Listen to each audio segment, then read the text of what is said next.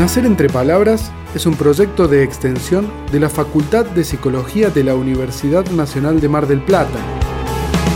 Los caminos están hechos de palabras, las apuestas se jugaron con palabras, los derechos se ganaron con palabras, yo solo escucho tus palabras, que la furia no nos deje sin palabras, yo no puedo que midamos las palabras, la justicia se maneja con palabras, ¿de qué están hechas tus palabras?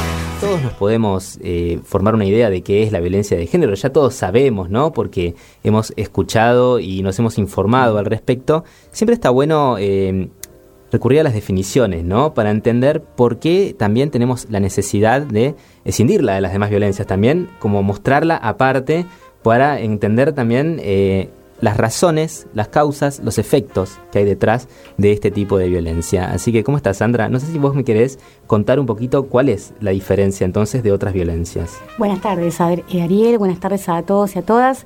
Eh, eh, te escuchaba, ¿no? Y pensaba en esto de lo perinatal y que nosotros por ahí trabajamos en lo que es la prevención, la concientización, la visibilización y y poder construir ciudadanía, como decimos, y es a través del, conocimiento de algunas normativas, ¿no? En lo que respecta a, lo perinatal. Pero dentro de lo perinatal, ya hemos abordado en acá en el programa y en el proyecto la violencia obstétrica.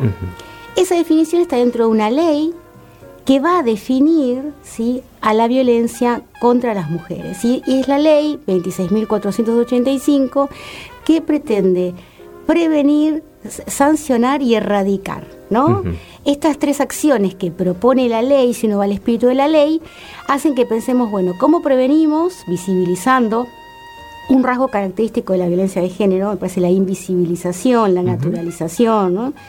Eh, sancionando aquellas acciones que por directo o indirectamente cometan violencia contra las mujeres para lograr en algún momento la erradicación, ¿no? Claro, no, es, la sanción por la sanción, digamos, por, el, por el gusto de castigar, sino en el sentido de poder construir a partir de esa sanción eh, un cambio. Claro, porque aparte de entenderla como una relación, la violencia de género no es solamente, ahora nuestra entrevistada lo va a explicar perfectamente, pero no es solamente asociado a la mujer, ¿no? Si es una relación donde hay una, un sometimiento, una desigualdad sobre todo, que es una característica también de este tipo de violencia, y donde no hay palabra, ¿no? Porque pensaba en el nombre de nuestro proyecto, Nacer entre Palabras, y precisamente la palabra es la que frena, ¿no? anticipa, media entre esa violencia que se puede ejercer contra las mujeres. Y la definición la podemos recordar, si te parece, Ariel. Sí. En el artículo 4 de la ley que mencionábamos recién, define a la violencia contra las mujeres a toda conducta, acción u omisión, ¿sí? que de manera directa o indirecta, tanto en el ámbito público como en el privado, basada en una relación de desigualdad de poder, afecte su vida, su libertad, su dignidad, su integridad física, psicológica, sexual, económica o patrimonial, como así también su seguridad personal. Y quedan comprendidas también aquellas violencias perpetradas desde el Estado o por sus agentes. ¿no? Y acá volvemos a la responsabilidad que tenemos todos quienes trabajamos como profesionales de la salud, en los medios de comunicación, en los diferentes ámbitos, de poder promover acciones que prevengan, sancionen y erradiquen ¿no? la violencia. Tal cual, y me quedé escuchando la definición porque eh, como que trata de, eh, de abordar todas las posibilidades de violencia, ¿no? Y, justamente también, bueno, me da el pie para hablar de esto con vos, que eh, cuando uno piensa en violencia, uno se imagina la violencia en física, ¿no? Sin embargo, eh, es una de las tantas formas que puede tomar la violencia y también piensa en la violencia física y la violencia entre dos personas, pero ahí vos me estás hablando también de que la omisión puede ser una forma de violencia, que el Estado puede estar ejerciendo violencia, entonces me parece que está bueno poder... Eh, entender la violencia en todas esas dimensiones también. Y eso nos hace pensar en la complejidad del abordaje. ¿no? y, qué tipo de intervenciones hay que hacer para precisamente evitar que se siga reproduciendo que tiene que ver con promover espacios de diálogo, de escucha, de desnaturalización de formas aprendidas de vincularnos, de comunicarnos, ¿no? heredadas del patriarcado y demás, que hacen que se ejerza violencia en esas relaciones. Y esto también es muy interesante, eh, lo que me estás contando de las formas aprendidas, ¿no? A veces podemos estar ejerciendo la violencia sin ser plenamente conscientes. De que estamos siendo violentos, ¿no? Y entonces eh, a veces eso es lo más difícil de cambiar, porque si yo no reconozco que estoy haciendo algo mal, tal vez no entiendo por qué cuando alguien me lo señala, eh, no lo entiendo, no lo termino de entender. Entonces es necesario empezar a revisar y reflexionar sobre esas cosas también. Me parece que es fundamental para poder generar un cambio ahí. Calidez, cuidado, amorosidad, compromiso. Nacer entre palabras. Si querés saber más sobre nosotros, seguinos en Instagram y en Facebook. Nos encontrás como Nacer entre palabras. Vamos a hablar con María Belén Berruti y primero la voy a presentar. María Belén es licenciada en Psicología de la Universidad Nacional de Mar del Plata, magíster en Género y Políticas Públicas y actualmente es la directora general de Políticas de Género del municipio. Eh, en el marco de sus funciones, preside el Observatorio en materia de violencia por motivos de género y diversidad y además es la coordinadora de la Mesa Local ante el Riesgo de General Pueyrredón. Eh, además, María Belén fue la primera coordinadora general del protocolo de género de la Universidad Nacional de Mar del Plata, donde se desempeña como docente en la Facultad de Psicología y Humanidades, y ha dictado seminarios y cursos de la especialidad y participado de proyectos de extensión e investigación sobre el tema, y ha trabajado como psicóloga en el equipo técnico de la Comisaría de la Mujer y Familia. ¿Cómo estás, María Belén? Aquí Ariel te saluda desde el piso. Hola, Ariel, muy bien, muy bien, por suerte. Bueno, tenés un currículum muy extenso, pero bueno, veíamos que toda la, toda la participación que tenés es muy interesante y no, no, no podíamos dejar nada fuera. Eh, queremos empezar a, contarle ¿no? a la audiencia primero eh, qué es la Dirección de Políticas de Género. Bueno, eh, la Dirección de Políticas de Género es una instancia que es Dirección General, que depende de la Subsecretaría de Derechos Humanos, que está erradicada en la Secretaría de Desarrollo Social de la Municipalidad. Es una de las primeras eh, instancias de género que se, que se instaló en el ámbito de, del Estado, de los estados municipales de la, de la Argentina. Creo que junto con la de Buenos Aires es la, la más antigua y, bueno, y fue este producto de, de, todo el movimiento este, feminista que fue poco a poco, ¿no? como sucede en todas partes del mundo, eh, tratando de agendar en la agenda pública las cuestiones de género y la cuestión de la, de, la, de la igualdad entre varones y mujeres.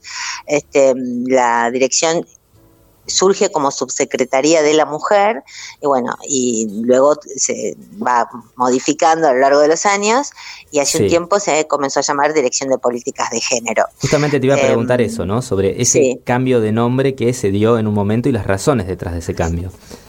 Claro, bueno, en, principio, eh, cuando, se empiezan a agendar las cuestiones de la, de la desigualdad, este, se hablaba de, mm, este, justamente de, de, políticas que de violencia contra las mujeres, sobre todo enfocadas hacia la violencia, pero surge como em, el género más asociado a las cuestiones de la mujer, ¿no? y, paulatinamente se fue como a, la par que, los estudios de género fueron también ampliándose y, instalándose en los debates teóricos, se fue comprendiendo que, la estructura de género tiene que ver con, una relación de poder que, se está, es transversal en todos los ámbitos de, interacción humana este, y que el género es mucho más amplio que la cuestión de la mujer, porque justamente eh, esa desigualdad involucra a dos partes, a, varones y a mujeres, y que por lo tanto habría que comprender, para, para, para poder atender los problemas que sufren las mujeres, había que atender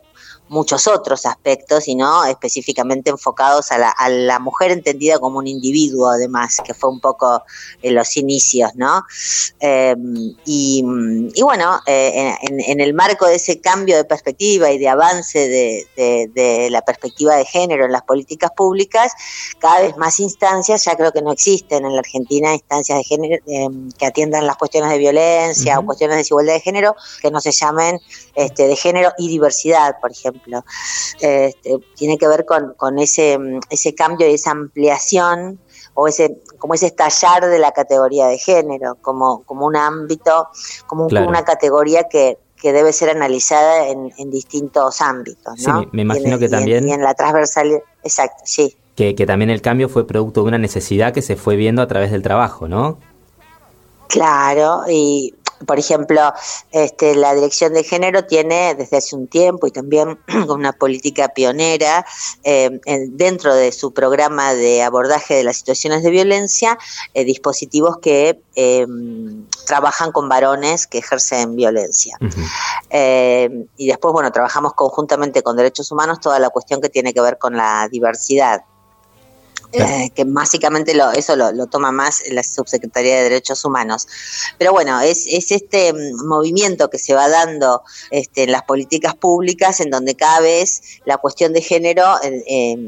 tiende como a abarcar más espacios. Por ejemplo, la municipalidad del año pasado este, diseñó su primer presupuesto con perspectiva de género, entonces eso es otra acción de transversalidad que hace que cada, cada área, cada secretaría tenga que poder pensar cómo inciden las desigualdades de género en las políticas que lleva adelante, eh, que tenga que ponerse a buscar los datos que dan cuenta de esas desigualdades. Entonces genera todo un trabajo colaborativo eh, que es muy importante, que por ahí no se ha visibilizado tanto, que es un trabajo más a, puertas adentro, eh, pero que también contribuye a, comprender que, esta cuestión de la desigualdad de género es algo en lo que nos tenemos que involucrar todos los sectores sociales. Claro, no, y está buenísimo porque de algún mm. modo eh, lo, lo, vas poniendo, lo van poniendo en agenda dentro del mismo Estado municipal. Exacto. Este, bueno, con, con todo lo que de esfuerzo que eso implica y, siempre eh, como, como muy respaldadas por otras políticas que se van dando en, en otras eh, áreas del gobierno, del gobierno provincial, del gobierno nacional y a nivel global. Este, porque eh, así, digamos, son los compromisos asumidos por el Estado ya desde la plataforma de acción de Beijing. O sea, las políticas de transversalización de género vienen desde el año 1995 y se fueron dando, bueno, como por oleadas y van este, a la par que se van visibilizando nuevas desigualdades o, o microviolencias, ¿no? Como que se van ampliando eh, las categorías e incluyendo a a, más ámbitos de la realidad, en donde también llegan esas desigualdades, afectan esas desigualdades, este, bueno, también las, las políticas se van transformando y complejizando. Eh, y, bueno, estamos en esa tarea de, seguir dando esos debates, esas disputas, volviendo a pensar este, cómo, cómo, cómo diseñamos las políticas, cómo las podemos mejorar. Así que bueno, es un, es un, es un hacer permanente, digamos, ¿no? Este tema de género. Claro, sí, sí, me imagino. Bueno, recién me comentaste, y, ya sigo con otra pregunta, pero antes me quedó la duda, vos me, contaste que junto con la de la Ciudad de Buenos Aires es una de las eh, primeras. ¿Desde cuándo tenemos aquí en el municipio la Dirección de Políticas de Género? Ay, no tengo la fecha exacta, pero creo que es el desde el año 92, 1992. Ah, bien. No encuentro, justo estaba buscando si No, bueno, pero era como para tener más o menos igual una aproximación, ¿no? Como para uno tener noción de, desde cuándo contamos con eso. Bien, eh, ¿qué servicios, qué otros servicios ofrecen, ¿no? Desde la dirección hacia la comunidad. Bueno, Bien, nosotros tenemos em, como el programa madre, digamos, el principal, que es este, esto que te decía, del abordaje de las situaciones de violencia. En el marco de ese abordaje, que es un abordaje integral, hay eh, asesoramiento interdisciplinario, em, eh, se otorgan botones antipánicos, hay toda una política que articulamos con la Secretaría de Seguridad, hay otra política de seguridad que, se articula con el Ministerio de las Mujeres, que son las tobilleras duales. Em, después hay em, subsidios o especies de becas de vulnerabilidad, una especie, un, algo muy parecido eh, al acompañar que lo tiene la municipalidad desde hace mucho tiempo también, una, un subsidio, una ayuda económica para esa primer situación de violencia, se, se, dan ayudas alimentarias y se hace trabajo grupal con los varones y también grupal con las mujeres. Este, asistimos en, o acompañamos y articulamos con las comisarías de la mujer y con comisarías de jurisdicción, porque hoy en día las denuncias de violencia no están todas centralizadas en en la comisaría de mujer, sino que las toman las comisarías de todas las jurisdicciones. Tenemos un diálogo permanente y trabajo permanente con los juzgados de familia, con la defensoría, con las fiscalías. en fin, este, nosotros tratamos de, que se visibilice y que se acompañe este, el, reclamo de, esa mujer y la, en, su, en su necesidad de ser protegida. Este, y, después hay todo, estamos como muy este, enfocadas a todo lo que tenga que ver con los procesos de salida de las violencias. Entonces están estos grupos de acompañamiento, que algunos tienen un abordaje que tiene que ver más con lo corporal corporal, em, otros tienen que ver más con fortalecimiento de habilidades este, para, para el fortalecimiento de sus vínculos. Eh, tenemos, qué sé yo, por ejemplo, ahora uno nuevo que sacamos que, es eh, escritura expresiva.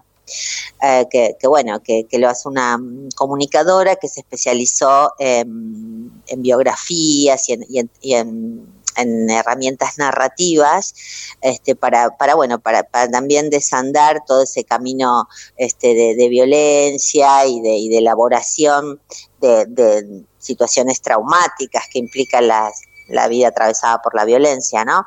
Eh, y después con los varones tenemos una parte que es eh, como por demanda espontánea, digamos, que pueden venir y, pedir una entrevista para, para, ser evaluados y ver si pueden ingresar a los grupos de varones, y otra que es por derivación de los juzgados, que también eh, tiene una parte de evaluación para, para ver la posibilidad de, agrupabilidad de esa de ese varón, este, y si no, articulamos también con el servicio penitenciario que tiene otro grupo también para varones que ejercen violencia. Y después tenemos todo lo que tenga que ver con talleres de capacitación eh, para fortalecimiento de habilidades para la empleabilidad, que lo hacemos con producción y educación en el marco de los programas PEVA, que bueno, el proyecto que llevan adelante ustedes, Nacer entre Palabras, este, tuvo mucho que ver con el surgimiento de ese de esa modalidad de trabajo, eh, en donde nosotros incluimos toda una mirada sobre los cuidados, eh, porque tratamos de que mm, este, esa, esa sobrecarga de cuidados y esa este, como eh, ese recaer exclusivamente de los cuidados en las mujeres empiece como a, compensarse con eh, con la posibilidad de que, se les provea en los espacios de capacitación un espacio de cuidados para que las mujeres puedan venir con, con sus hijos, con sus hijas y, puedan este, desarrollar las actividades educativas que, requieren. Entonces, eh, uno de los primeros proyectos que llevamos adelante, que tenía que ver con capacitación para reparar bicicletas, que era como una demanda bastante importante en la ciudad en el marco de la pandemia, eh, porque la gente viste que empezó a usar más bicicletas y qué sé yo, y no había bicicleterías. Entonces, eh, un, profesor, un, un es guardavidas él, pero bueno, es es bicicletero de familia, digamos, este, nos, nos ayudó a diseñar un, un, taller en donde las mujeres venían a reparar bicicletas y podían venir con sus, con sus hijos, hijas, y, y, el grupo de Nacer Entre Palabras, que lo dirige Sandra Marañón, que te resultará conocida, eh, hacía toda una serie de actividades, hacíamos, este, bueno, un montón de actividades para que los chicos también este, puedan eh, también fortalecerse, porque obviamente la violencia impacta en todos los órdenes, ¿no? Si bien no eran todas mujeres en situaciones de violencia, porque no, no, no es que los, los grupos los, los vinculamos exclusivamente con, los, los orientamos exclusivamente a esa población, tratamos de hacer grupos abiertos porque también es importante, este, como no guetificar, ¿no? A la persona que sufre violencia y, no, bueno, este, también se puede empoderar en grupos en donde haya otro, otro tipo de trayectorias vitales y, y tendemos hacia eso hacia la importancia de, que en las actividades grupales se encuentren con otras historias, se identifiquen con otras formas de enfrentar los conflictos, los problemas.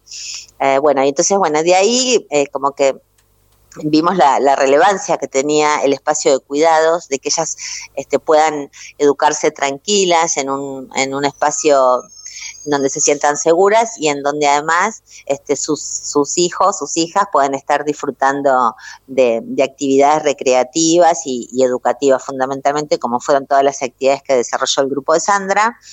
Eh, y que además fue, fue muy lindo porque era en un momento donde los chicos todavía no estaban teniendo clases presenciales. Entonces, bueno, era, fue un grupo pequeño, pero ese, esa pequeña experiencia piloto este, nos, nos dio la posibilidad de, de, proyectar este, y, de, y de impulsar que en todos los espacios en donde aparecen este, propuestas educativas para el fortalecimiento de la empleabilidad, se tenga en cuenta esta, esta cuestión ya desde los horarios, por ejemplo, ¿no? en donde se dictan los cursos, hasta de que, de que se prevea el espacio para que la mujer pueda asistir con sus hijos e hijas, ¿no? sobre todo las mujeres en situación de violencia que en general quedan a cargo de sus hijos con, con muchas dificultades para eh, solventarlos económicamente, porque en general los varones no cumplen con sus, es como parte de las formas de violencia que aparecen es, y es una de las más, de las que tiene mayor magnitud, eh, de no cumplir con las este, obligaciones alimentarias. Eh, entonces, bueno, esa mujer requiere de muchísimos más dispositivos para apuntalar e impulsar su salida de las violencias. Y después en el marco de estas acciones de salida de las violencias está el proyecto de Casa de Medio Camino, que tenemos ya la mitad terminada, que es un proyecto en donde también lo pensamos no como una casa de digamos, de abrigo o a la manera de un refugio, sino como una casa abierta en donde las mujeres que están ya en un riesgo leve de violencia, que ya han transitado lo peor y que ya están más seguras, puedan tener ese abrigo por parte del Estado para finalmente impulsarlas hacia la autonomía plena.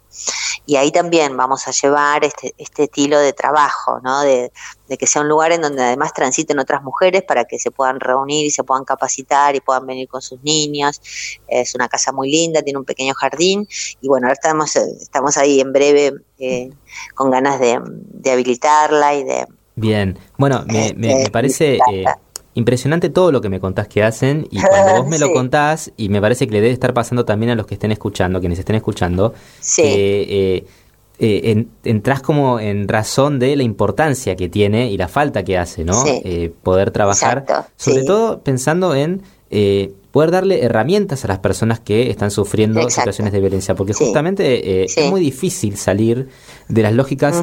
yo veo en los medios muchas veces hay una tendencia a culpabilizar, es como decir, esta persona sufre una situación de violencia, pero siempre termina volviendo con la pareja, ¿no? Y a veces hay una falta de reflexión de pensar, tal vez no, no tiene otra alternativa o, no la encuentra, ¿no? La gente vuelve a lo que conoce. Claro. Y, este, cuando, exacto, exacto, o ya lo conozco, el más vale malo conocido, este, bueno, así como, como una, una cosa muy por ahí chata parece lo que estoy diciendo, pero, pero sucede a nivel de los vínculos y, que nosotros estamos viviendo. El otro día hablábamos, creo que eh, en la conferencia que dio Stolkiner, de que estamos viviendo una situación inédita de, múltiples crisis que se solapan, desde la crisis ambiental, crisis de salud, hay, estamos en guerra también de alguna manera, o sea, el mundo estuvo en guerra, este, hay crisis económica, em, entonces em, tenemos que ser mucho más creativos y más este, detallistas en el diseño de las propuestas que hacemos, ¿no? Y, bueno, todo por supuesto requiere de un montón de recursos, requiere de, mucha cabeza, mucho pensar y dialogar con otras personas, como, como todo el trabajo que se hace de la, desde la Facultad de Psicología, desde la, universidad en general, desde las acciones de extensión. Este, bueno, todas esas partecitas como que tienen que comenzar a, articularse mucho mejor para poder sostener este, la agudeza de la situación de la, de la situación de las mujeres, ¿no? Porque nosotros vemos eso, como mujeres cada vez más empobrecidas en cuanto a sus capacidades vinculares, eh, más empobrecidas económicamente, con, menor acceso a empleos formales. Este, todo lo que sabemos, esto de la feminización de la pobreza, recrudece en, en una situación así en donde tenemos tanta, tanta crisis que se solapa, ¿no? Tantas líneas este, críticas que, que, se anudan y que parece como algo que no se puede disolver. Entonces, bueno, cuando, por ejemplo, que yo, estamos en, otro programa que se llama Comunidades sin Violencia, trabajando este, con eh, habilidades de empleabilidad en tecnologías de la información y la comunicación. Este, y por ahí, bueno, te plantean, bueno, pero yo no tengo para el colectivo o no tengo este no tengo quien, quien dejar a los chicos, o ese curso me queda muy lejos, es justo el que me gusta, es un horario que no puedo, o bueno, son tantas cosas, aspectos que hay que tener en cuenta para realmente que la persona se pueda apropiar de ese espacio, este, que, por eso son, son políticas como muy artesanales. Muy artesanales, que llevan mucho tiempo de diseño, mucho tiempo de implementación y muchas horas puestas. Y a veces no se, no se alcanza a ver, porque a nosotros nos parece, nos parece que, que, siempre, siempre te va a parecer que es poco, pero bueno, todo el esfuerzo que lleva cada pequeña acción, cada pequeño taller, las que vienen a cocinar, las que vienen a hacer velas, las que vienen a hacer jabones, las que hacen cerámica, las que, bueno, todo eso lleva un montón de logística y de acompañar. Nosotros tenemos un área de comunicación y capacitación, que son quienes acompañan y llaman y preguntan eh, si podés venir, si qué, necesitas. tenemos otra área que tiene que ver con fortalecimiento de, emprendimientos, que la trabajamos mucho con producción, que ellos otorgan unos créditos que llaman Mujeres Emprenden Créditos de Honor y otras líneas de crédito. Pero bueno, eso que parece que desde ciertos em, lugares pareciera que es tan fácil, bueno, en ciertos grupos sociales es muy difícil este, que lo puedan sostener y necesitan mucho acompañamiento, no solo económico, afectivo, de, creérsela que podés, de que aprendés y que al otro día eh, lo haces de nuevo, pero lo haces mejor. Este, bueno, eso. Eh, Fundamental, sí. Bueno, quería claro, nuestra línea es esa. Sí, ya mm. eh, vos me estabas eh, comentando recién, ¿no? De, de, estas múltiples crisis, ¿no? Que coinciden. ¿Y cómo es, cómo va a ser el circuito o cómo tiene que ser la ruta crítica que tiene que hacer una mujer que hoy se encuentra en una situación de violencia? Bien, este, el, principal derecho que tiene una persona que está ante una situación de violencia es el, el ser em, asesorado por una persona que está especializada en el tema. ¿no? El principal derecho es el asesoramiento especializado a profesionales que lo escuchen, una escucha atenta, este, para, para que les le expliquen cuáles son todos los pasos a seguir. Uno de ellos es la denuncia. No todas las personas están preparadas para hacerlo. No puede ser siempre el primer paso. A veces ¿no? Hay distintas estrategias que se pueden tomar, pero esa primera escucha en un organismo especializado, como puede ser la Dirección de Políticas de Género, como puede ser el, el Gabinete de la Comisaría de la Mujer y la Familia, cualquier espacio en donde haya profesionales eh, especializados en el tema, con experiencia suficiente en el tema, y ahí le van a asesorar que por si es una que, es una si puede si puede hacer una denuncia este y pedir medidas de protección este que, que no es necesario que tenga ninguna lesión ni que tenga ninguna prueba para hacer una denuncia y que con la sola denuncia el juzgado de familia entre 24 y 72 horas otorga la medida de restricción de acercamiento que puede pedir una medida de restricción de acercamiento hacia sus hijos si siente que también este, están en riesgo este, o que son de alguna manera pueden ser víctimas, porque en general lo que sucede en las situaciones de violencia es que van a agredirlas a la casa en presencia de los niños, en fin, siempre tiene un impacto, o, que les sacan al chico del colegio como para, como, como un señuelo, digamos, hay, un montón de situaciones muy críticas, sí, que muy el, eh, eh, en el riesgosas. de, un ataque hacia la madre, ya eh, el ser testigos de esa situación para los niños ya es un acto de violencia. afecta directamente porque este, queda en absoluto desamparo, ¿no? Entonces, bueno, eh, ser asesorado de, cuáles son las herramientas legales que tiene para protegerse eh, y, de, y, de, los, de los espacios que tiene para ser acompañada y fortalecida, porque a veces la persona viene pero no se anima en este momento a denunciar y por ahí puede hacer, generamos algún tipo de logística para que, este, no sé, sea, vaya, se vaya lo de la madre y, de, y recién cuando está en lo de la madre y se siente segura puede denunciar, o sea, hay montones de variantes que se mezclan, parecen todos iguales, pero son todos muy distintos los casos, y lo importante es que la persona pueda decidir de manera autónoma, con todos los elementos y la información adecuada, cuáles son las herramientas este, que, que, puede utilizar, que el Estado le provee, eh, eh, que tenemos un refugio en donde ella puede esperar esa si no tiene dónde ir, puede esperar la medida de restricción de acercamiento en el hogar en el hogar Galé, que es el, refugio que, con el que cuenta el, el municipio. Entonces, bueno, eh, ahí puede ir con sus hijos, puede estar protegida, va a estar abrigada, alimentada. Hay, también hacen actividades recreativas todos los días, hay una propuesta diferente que la hacemos también con los PEVA. Este, y, también hay un equipo que las asesora. Y entonces, bueno, empezar de a poquito a, tratar de, correrse de esa situación. eh, fortalecerla para, para esto, para, la, para, para que no a la primer palabra bonita no piense que ya no va a pasar de nuevo lo mismo, eh, ¿no? O a veces sucede que hacen la denuncia, van para, bueno, y después se, se retrotraen en la denuncia, nosotras siempre les, les decimos, bueno, tu, tu, tu pareja, porque un montón nos dicen, bueno, pero yo quiero apostar por él, y entonces yo no quiero que me llamen más porque yo estoy al bueno, pero le puedes decir a él o, o él, vos sabés que acá podemos eh, también trabajar con, con el varón y, y ayuda. Hay varones que vienen por sí mismos y que, o vienen los dos, entonces uno, no, hay tenés in, innumerable cantidad de variantes. Eh, Claro. Lo importante es eso, que, que existan esos espacios, que cada vez más eh, comencemos a pensar que, que tanto el ejercicio como, como el sufrir violencia como el ejercicio de la violencia es algo que está en todas partes, ¿no? Y que si ese varón está pu- pudiendo percibir que es muy celoso, que no, que, que, que- que no puede gestionar bien su vínculo con su pareja, que se acerque, Sí, se que, acerque, que qué importante llame, poder incluirlo, que- ¿no? Claro. Exacto. Que pueda modificar eso, ¿no? Que no, no, nosotros no pensamos, no, que nadie es un monstruo, un criminal, no. Confiamos en que las personas pueden cambiar y que, eh, este, y que, y que tenemos la responsabilidad de hacer esos intentos, ¿no? Más allá de todas las cuestiones que hacen a la seguridad, que a veces eh, nos es muy difícil cuando fueron, no, es lo mismo el varón que es celoso, que lo ha controla, que, que ha golpeado, que ha llegado, hay distinta gravedad, eso se evalúa, ¿no? Están- hay un montón de factores de riesgo que hacen que, que a veces es importante que esa mujer tome conciencia de, de ese riesgo. No es lo mismo, un, este, no sé, que te llamen muchas veces por teléfono para ver dónde estás, que, que, que te haya golpeado, que te haya sacado violentamente de un lugar. Bueno, todas esas cosas con mucha delicadeza, con mucha paciencia, con mucha docencia, es necesario que, que, que se, la pueda, se le pueda transmitir a la mujer para que entienda un poco el mapa de en qué situación está ella parada, ¿no?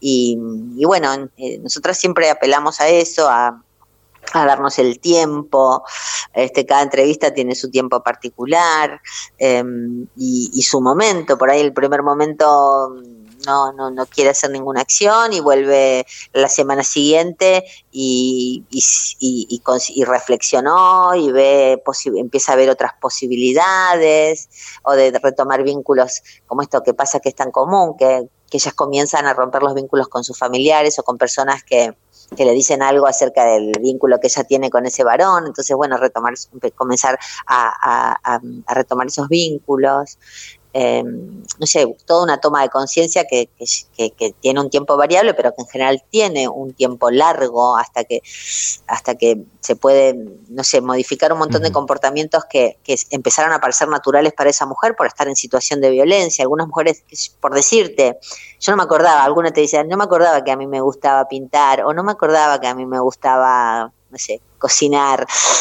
Eh, van perdiendo, se van desubjetivando, ¿no? Eh, bueno, entonces todo eso es como muy, con mucha paciencia, con, con idas y vueltas, eh, como cualquier problemática humana, ¿no? Sí, Eh, sí, sí. que Bueno, es pero, compleja de pero que, resolver.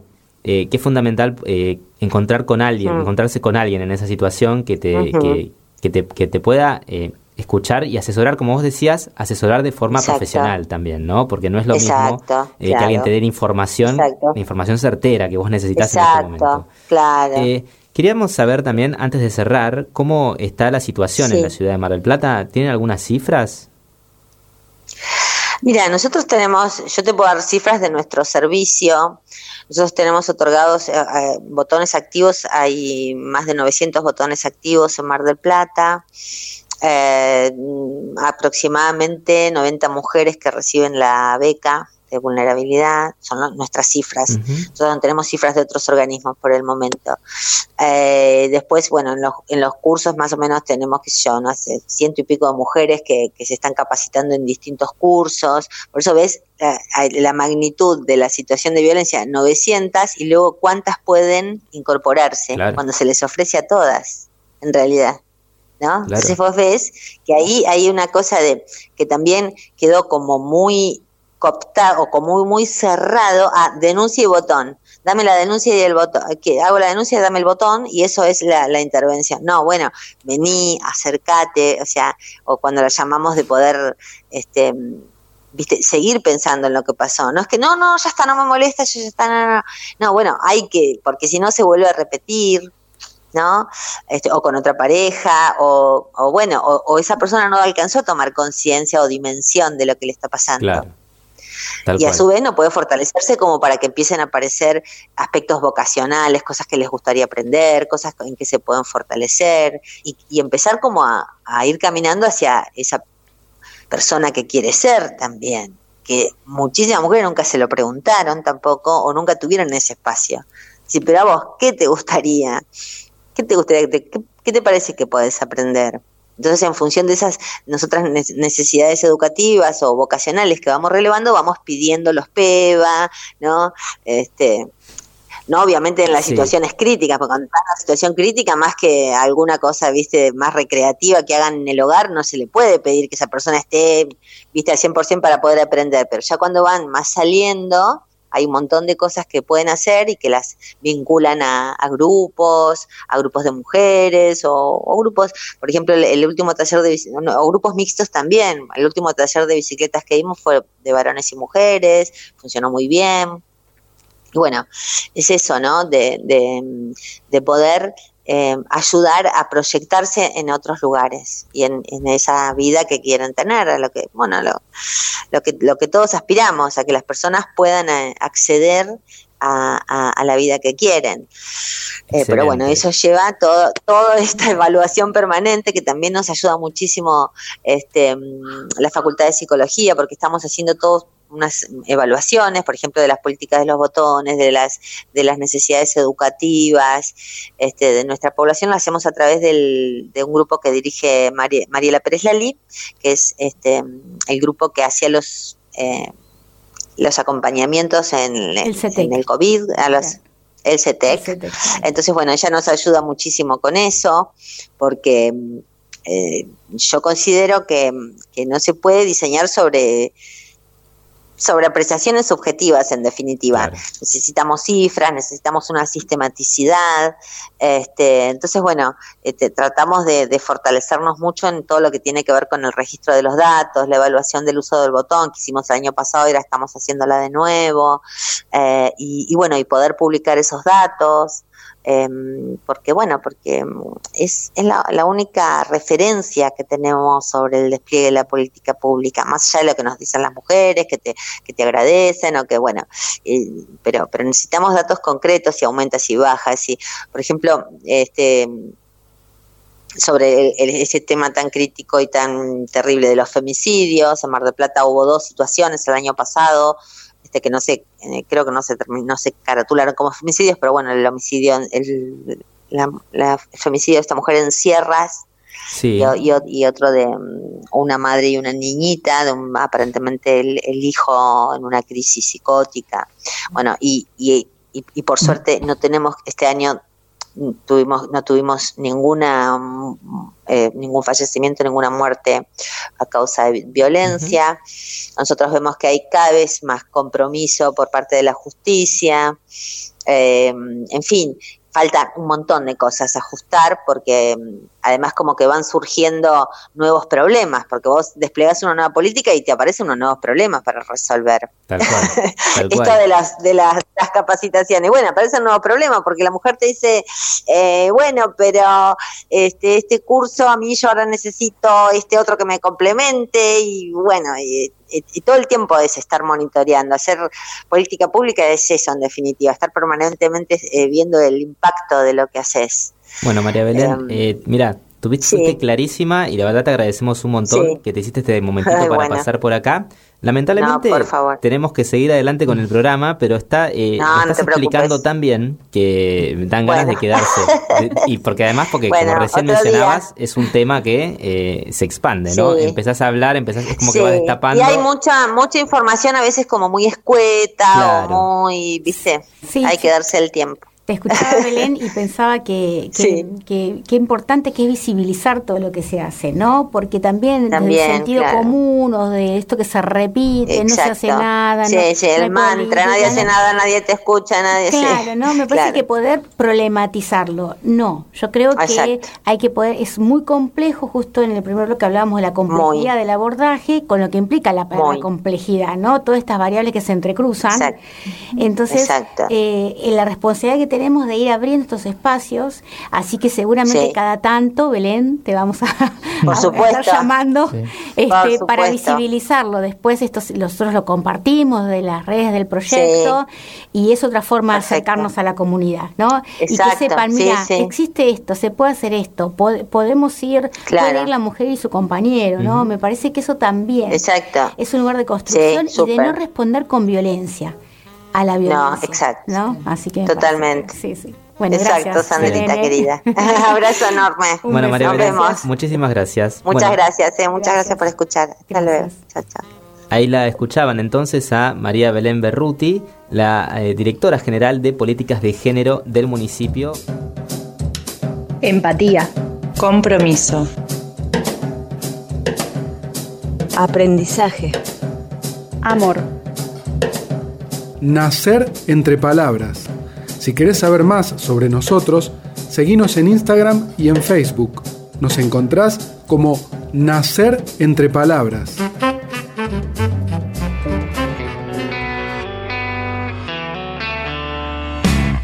Las palabras se apropian de las cosas que ves, pero no son las cosas.